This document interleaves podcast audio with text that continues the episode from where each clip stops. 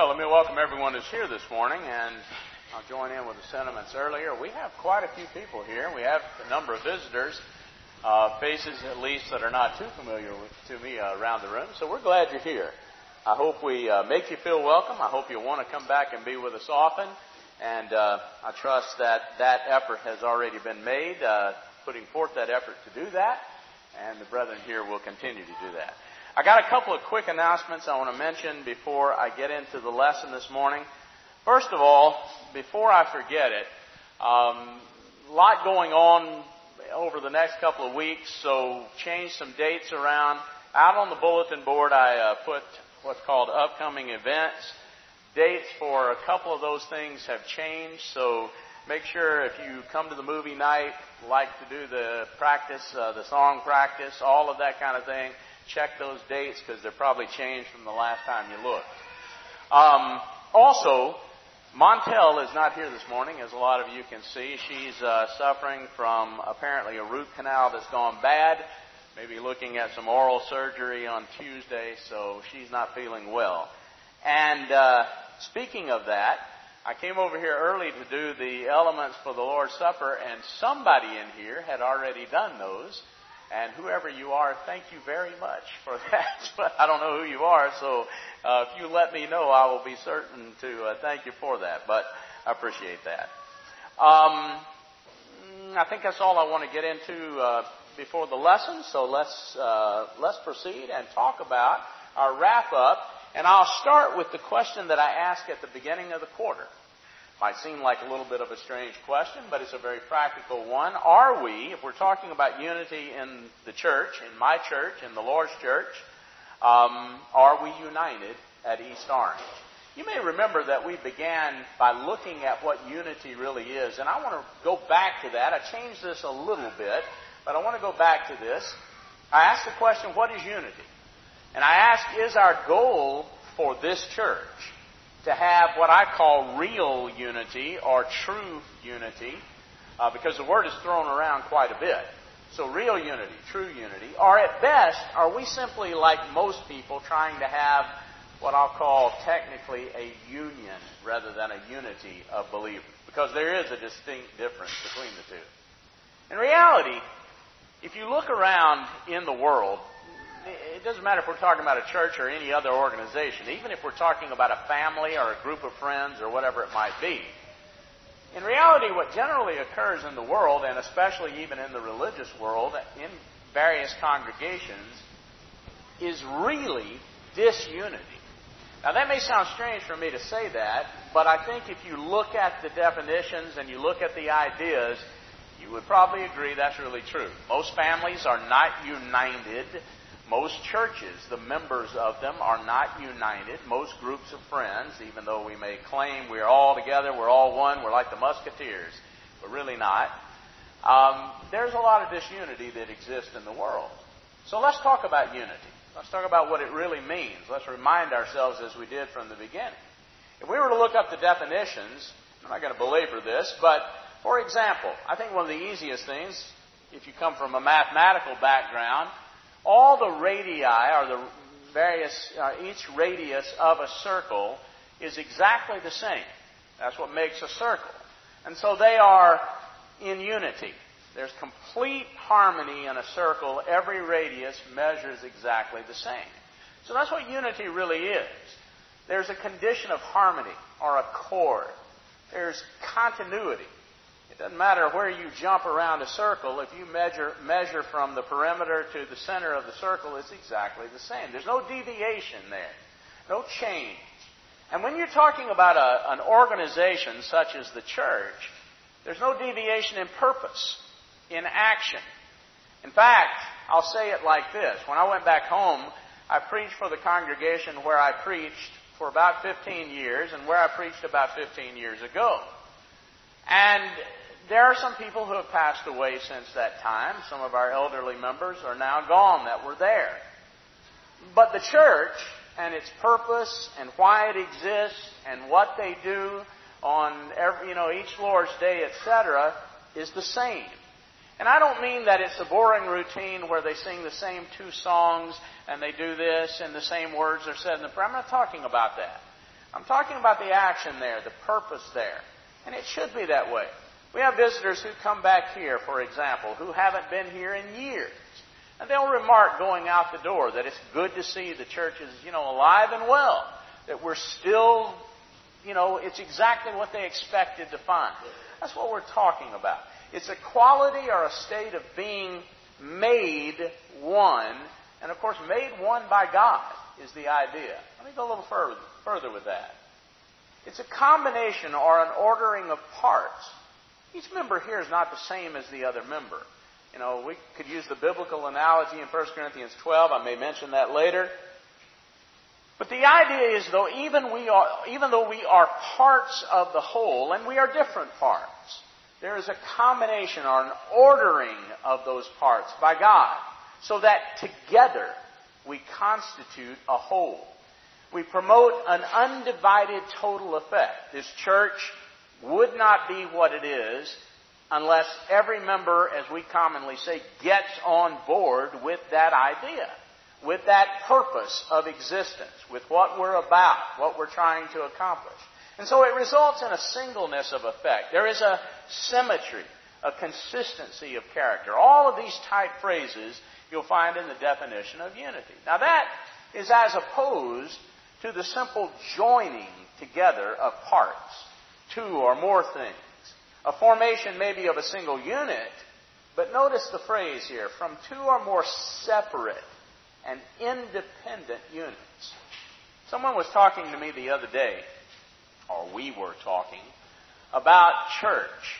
And we were talking about the difference in what we're trying to achieve here at this place to have unity, as opposed to the common idea that exists in the, the popular idea in the religious world. You come as you are. You bring your independent thought and action and purpose. Now, stay with me for a moment, because you might say, well, I think that's a good idea. I do too, to a degree. But it is not that we're saying to someone, simply come and be part of us, and it doesn't matter what you think, it doesn't matter what you promote, it doesn't matter what ideas you have, even what suggestions you have for change. And I'm not talking about change that is within the realm of expedience, what might be profitable for the group here to adopt. I'm talking about change that is in violation of something that would be in here. And so the idea of come as you are and bring all of this and we accept everybody and every practice and everything you want to do. No, we don't do that. And I hope we are never going to do that. If we do, I'm not going to be here. I know a lot of you are not either. Because that's just not what the Lord orders. So we are not joining a lot of different parts who really are not united in thought at all or purpose or action. You see, independent units, they may grow together as severed parts, and even though that, you know, that's, that statement in itself is just not grammatically correct. But yet that's what people are trying to achieve in the religious world. Bring all these divided parts together and loosely connect them. Well, we're not trying to loosely connect them. Because you see, Disunity, if you go back to the definition of that term, you'll find in the dictionary that disunity is the inability to agree on important things. And there it is. If someone says, What are the important things? What do we have to agree on? I'm going to say it begins and ends right here. We have to agree on this. Now, I may not understand it, and you may not understand it, or some parts of it. But we start with a belief, an agreement that this is the truth. And we unite on that. Now, we may struggle to arrive at the proper view of the truth, and that's fine. But we are at least accepting up front that this is the truth, and we're united on that. This place does not have a creed. It does not have a fundamental list like, uh, you know, I was taught in school. A list of ten basic beliefs that we all agree on, but everything else is subject to your own opinion. It doesn't have that. We don't sign such a covenant. We haven't adopted such a, a covenant because that's disunity. No, we begin and end here. whatever this says is where we unite. And uh, it starts with what the Bible says, it ends with what the Bible says, because there is not, you know, a disunity at this place. There is a unanimity.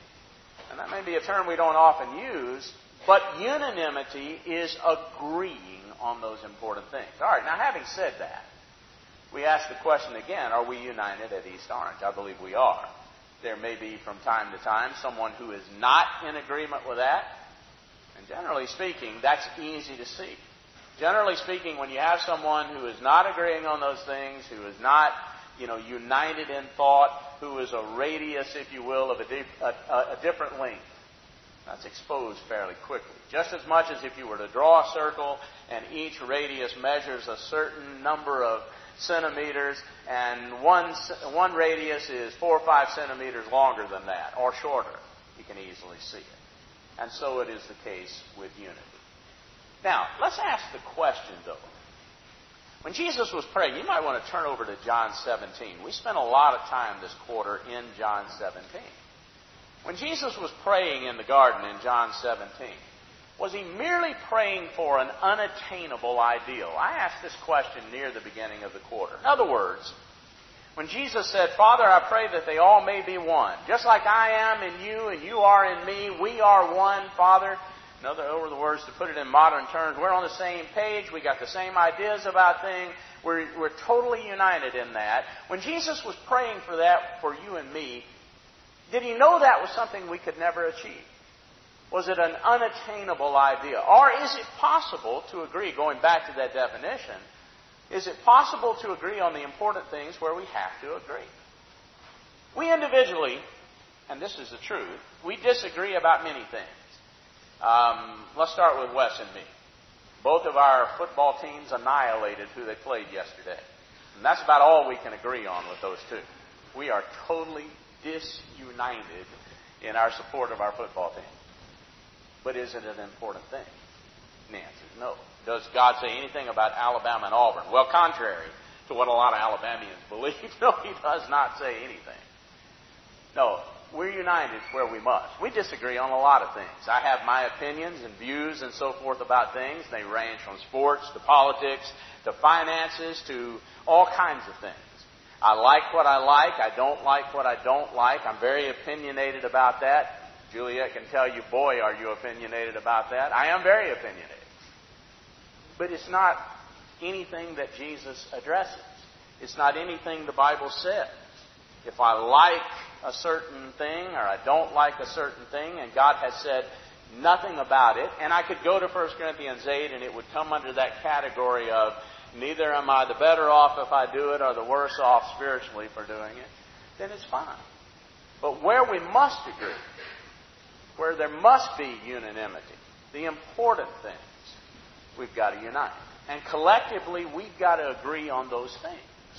And there just can't be this bringing together, as is so popular, all these different ideas, you know, all these different practices, and hope to have unity as the Lord was praying for. So we say it like this The real unity of John 17 comes down to this collective agreement is mandated by God for unity.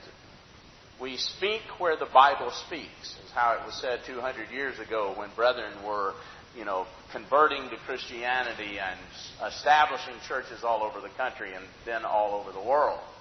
We speak where the Bible speaks. We are silent where the Bible is silent. That's the collective agreement. In other words, I don't come in here and say, you must like hot sauce on your wings. You know, God just doesn't say anything. Thankfully, He does not say anything about that. Because I hate it. But a lot of you like it. But I'm not going to come in here and say that because that's not where the Bible speaks. It just really doesn't address hot sauce one way or the other. And a host of other things. There's collective agreement mandated for unity. However, taking the Lord's Supper on the first day of the week, God has addressed that. With unleavened bread and fruit of the vine, he's addressed that. And that's why we do what we do. And there has to be collective agreement among all of us. Because every Sunday, we're going to do this. And if you believe that it should not be done, or you believe there ought to be something else eaten and we should drink something else, then there's going to be a problem there. You're not going to be united with the collective on that. And a host of other things, that is true. However, God allows for individual disagreement. And God allows for growth. It is one thing to say, you know, I disagree with taking the Lord's Supper on Sunday morning and having unleavened bread and fruit of the vine. Now, that's one thing. But that is totally different from someone saying, I don't understand why we take the Lord's Supper every Sunday morning, or why we have to have this cracker and grape juice. I don't understand that. You see, that's allowing for growth, and that's allowing for disagreement, but is the willingness to say this I don't see it the way you guys see it, so let's pull our Bibles out and show me where it says that. And once we pull the Bibles out and we see the passages like Matthew 26 and Acts 20 and 1 Corinthians 11, someone then walks away and says, okay, now I understand. But it is that openness to going to the Bible. And it may take a number of those meetings. We may sit down together and a person say, well, I still don't see it. I want to, but I don't see it. It may take a number of meetings, but that's where we are in thought. That's our mindset about it. And that's unity. That they all may be one, Jesus prayed. And so we who are part of the collective here at East Orange, we have been called. I want you to turn to 1 Corinthians 1. This was our theme verse for the quarter. And if you'll notice, 1 Corinthians 1 is very special. It is not simply calling for a union of believers. Let's all come together regardless of what we believe. There is a staunch difference between that and 1 Corinthians 1. So let's read verse 9 to start with. God is faithful. God is faithful, by whom you, all of us here, you were called into the fellowship, notice, of His Son, Jesus Christ our Lord. Now that says a lot. What does that say? That says that the person who controls and commands and dominates this place is not me, the preacher. It's not Wes and I. It's not the men who are going to meet this afternoon in the business meeting. It is Jesus. And Jesus only. I'm not a Lord of this congregation in any sense. I don't tell you what to do. In any sense. Nor do Wes and I together as evangelists here, nor do the men who meet together in any sense. Jesus alone is Lord. If we start with that, then we understand that, notice verse 9, God is faithful to that. God is faithful to that whole idea where there's one Lord, and that is Jesus. But not only that, we have been called, all of us, the collective here, have been called into fellowship, not just with one another. And that's where the religious world and so many people miss it. It is the idea in the religious world that we're all going to share in what we believe. We're going to have a fellowship of believers. This communion, this community, all those terms are related. We're going to be partners, etc. And then we decide what we're going to agree to and not agree to. It's like two people coming together in a marriage in a modern sense and saying in the marriage, let's decide where we're going to agree. And you're like, how is that a marriage? How is that two people becoming one when you're going to decide what few things you will agree on and the rest of it you'll disagree? That's not being one. That's just two people who come together. And in a very limited sense. But notice, God does not call us to a fellowship. God calls us to a specific fellowship, and that is the fellowship of the Son, Jesus Christ. We've been called into that fellowship. And so here's the idea Jesus, being Lord, is what each of us shares together. We share it together with Him because we all agree to that. We obey the gospel agreeing Jesus is going to be my Lord. And that's what we share with each other person here, with every other person here. The one thing that we have in common, the one thing we have in common, is that each of us submits not to each other, and certainly not to a, a greater person or a person in authority, a human being that's in this church. We submit to Jesus. And that's what I share with you. And there is no other person on earth to whom I submit as my Lord. And never will. So we completely share that. Now notice verse 10. Now, that is based on that, submitting, you know, that submission to Jesus as Lord. Now, I beg you, brother, I beseech you, in the name, by the authority of our Lord Jesus Christ, that you all speak the same thing. How can we do that? Sometimes people will look at verse 10 and say, How can everybody speak the same thing? That's easy. Because what we're speaking is Jesus is Lord. That's where it begins, that's where it ends. That you all speak the same thing. Notice in verse 10 that there be no divisions, no schisms, no dividing between at all. Person say, How can that be so? I'm divided from everybody I know, at least on something. No, it's a particular unity. And that is that Jesus is Lord. That there be no divisions among you in verse 10, but that you be perfectly, completely joined together in the same mind and in the same judgment. Again, people will say, my mind doesn't work like anybody else's. And I know some of you very well, and I know that's true. You know, and nor does mine. But that's not what we're being asked to do. If God was calling us, if He was calling me to think like everybody else, to think perfectly, totally, 100% like everybody else. Well, I'd have to agree with Wes that Auburn is the best football team. And it ain't happening. Just not going to happen. Oh, but all joking aside, he's not asking me to do that. He's asking me to think like Jesus thinks. To judge, that is, in the sense of what's right and what's wrong, to judge as Jesus judges. Now, I may not know the mind of Christ on some particular subject, and I may not know the judgment, what is right and what's wrong, but I've got this.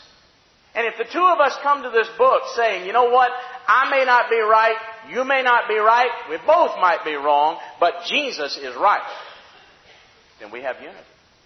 And that's exactly where we're being called to in 1 Corinthians 1, 9 and 10. The unity begins with a genuine commitment to fellowship, notice, with one another, yes, but more importantly, with the Lord. And if we have true unity, it is through the Lord that we do. We build and maintain relationships. And I think we built and maintain relationships here as fellow members of the church. And some of them are very close. You know, we have family relationships and friendships and companionship. And the Bible even speaks of that. In Ephesians 3 and verse 15, the whole family of God is named in earth. Or 2 Corinthians 6, you know, a passage we spend a lot of time on. We're yoked together with other people. Sometimes we're yoked together in marriage, in business, certainly as members of the church here, we're yoked together. And we are all importantly, in verse 18, the sons and daughters of God as we are yoked together. Our like precious faith that the Bible talks about is both doctrinal and practical. In other words, we, it's not just a teaching, but we put it into practice. We believe it, we live it, we share it with our brothers and sisters. And we develop it through socializing. Some of us got together yesterday and went bowling. Well, they bowled, I watched. But anyway, we went bowling. And we had a great time together. But it's not just about having fun. No, there's something going on. You know, the, the idea of socializing, and we talked about this. We use it as a term for engaging in activities. You know, they can be leisure or recreational or social or even academic fellowships and occupational socializing goes on. But the idea in all of that is you come together with a group of people, usually people in your what's called social circle, quote unquote. But that second bullet point is so important. It's what's often forgotten. We, we know it as, we apply it to little children. We talk about children not being cut off from other children because they listen to it. They learn social behavior. Because inherent in the term is the idea of adapting to the ways that others conduct themselves in society. And if one child is taught manners, another child watches that. You know, one child says yes, ma'am, to the teacher, and children look at that. Why'd you say that? Well, because you're supposed to say yes, ma'am, to your teacher. Or please, or thank you, or all those kinds of things. We talk about children learning social behavior, becoming fit and trained for a social environment. And then we forget it. Because we grow up and we begin to draw to ourselves people to socialize with, where we adapt our behavior and we become fit to engage in that group's behavior. And sometimes the people we garner to ourselves are teaching us all the wrong things. And so God would say, yes, learn social behavior that's taught by me. And gather to yourselves peoples, whether it would be in church or friends or whatever it might be, even husbands and wives, but gather yourself to yourselves, yoke yourselves with people that are going to help to fit you for my kingdom. And that's what God would teach us.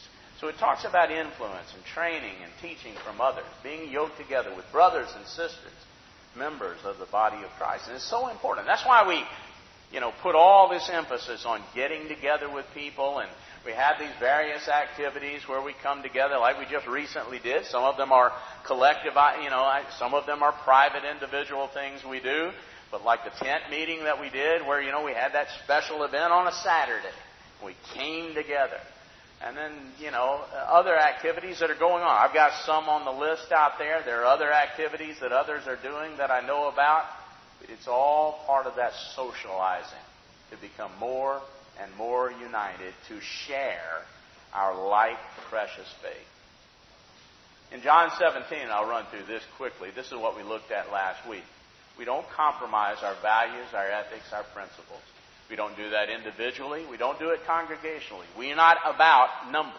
I'd love to see the numbers grow tenfold on this board, but not at the sacrifice are at the sake of one point of doctrine.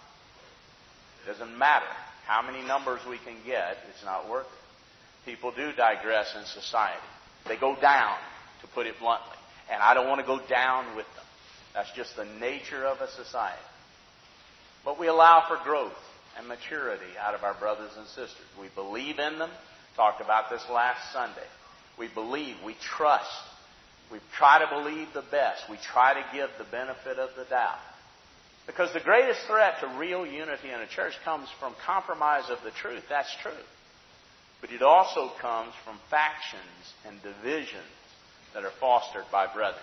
Somebody comes up with a new way of doing things, you know, springs it on everybody else, and all of a sudden we have trouble. And people are saying, yeah, but God says this, and that's the way it's always been. Yeah, but let's try it this way. And so then there's problems. Psalm 133. I'd like for you to turn there with me, and I'm going to close out by looking at Psalm 133. Now, I looked at this about midway through the quarter, and I wanted to come back to it. Verse 1 teaches us Behold, how good and how pleasant it is for brethren to dwell together in unity. I want you to notice how those terms are piled up. The word that's translated from the original language to dwell together literally means to live together as a family. So, how good and how pleasant it is for brethren, and that's what we are, to dwell together or live together as a family, but notice in unity, as one unit, united. And then there are a couple of strange verses here. And I want you to look at this in verses one, uh, 2 and 3 with me. God directly ties two main sources of blessing to people who dwell together, live as a family, as one unit, united, as we've been talking about. Two sources of blessing. And they're a little strange. A lot of times people will read Psalm 133 and verse 1 and kind of leave it at that because the next two verses don't make a lot of sense. But really, when you dig into it, oh, it's beautiful. Because notice what he says. In verse 2, he says, this living together as a family in unity is like the precious ointment upon the head that ran down on the beard, even Aaron's beard, and that went down to the skirts of his garments. And you're like, what? Well, here's the point. You ask the question, who was Aaron?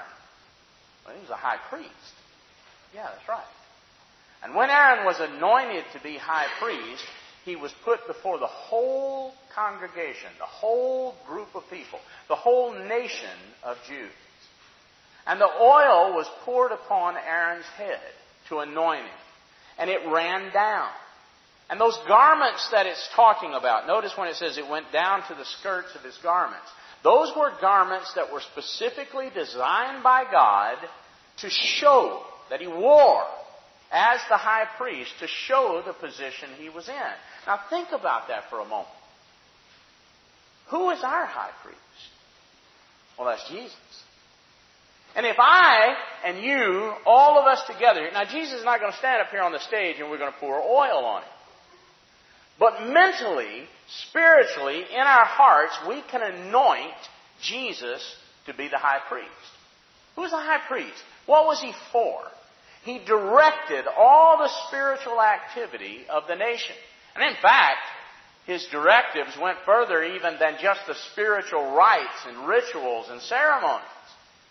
The practical things of day in, day out living how they were to live, how they were to dress, what they were to say, how they were to be toward one another. They were to love one another, uh, you know, etc., etc. Well, that's what Jesus does. He directs our worship, He directs our lives, and if we will anoint Him as our high priest, it will be a beautiful, good, and pleasant thing when we come together as a family, all united in anointing Jesus as the high priest. Oh, but there's verse 3. Notice as it goes on to say, it will be as the dew of Hermon, and as the dew that descended upon the mountains of Zion. For there the Lord commanded the blessing and life forevermore. Now, what in the world is that? Well, Zion is the spiritual name for the holy city of God, Jerusalem. And Zion, we sing a lot of songs. Zion's call, sweetly rings, etc. Zion is the spiritual name for the heavenly Jerusalem now. In other words, the Lord's church. Well, what is this dew of Hermon stuff? If you think about it in the, in the Bible, if you were to go back to the Old Testament, you will see the, the land of Israel described, for example, one that pops to mind is Daniel 8. It is the pleasant land. It was a fertile land. It was a land that was always rich, always watered. Now, if you think about it, when you're an agricultural society and everything basically that you are depends on crops and animals, you need water. And there are a lot of places in the world when, when it's raining a lot, not too much, but a lot, the crops are abundant. You know, I mean, this season around here has been perfect. Ed can tell you that. He grows tomatoes. It's just been perfect. Enough rain, enough sunshine, exactly what you want for an abundant crop, but it's not always like that. Some summers it's a drought. Other summers it rains so much things don't get enough sunshine. But God in His land had this beautiful system where the mountains of Hermon, there was abundant dew on a daily basis. And it just runs down. Notice where it says, the dew of, of Hermon descends upon the mountains of Zion. It just watered the land perfectly every day. Like oh, those of you that grow plants and you go around with your little spray bottle, every day they get just enough moisture to be, you know, just be beautiful. God did that for His city. Now, what does that have to do with dwelling together? Because when you dwell together, you live together as a family, and you are united. Somebody get the phone. When you are united, God blesses you on a daily basis. God looks at a congregation where Jesus is really the high priest. And where brethren have come together and united in submitting to Him as the Lord, and God abundantly blesses that group of people. How good and how pleasant it is for brethren to dwell together in unity.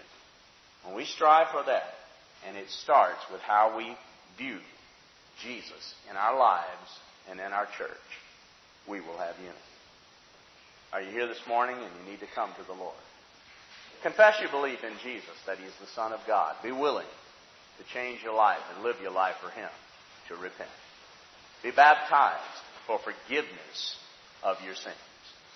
Your sins will be washed away in the Lord. Won't you please come while we stand and sing?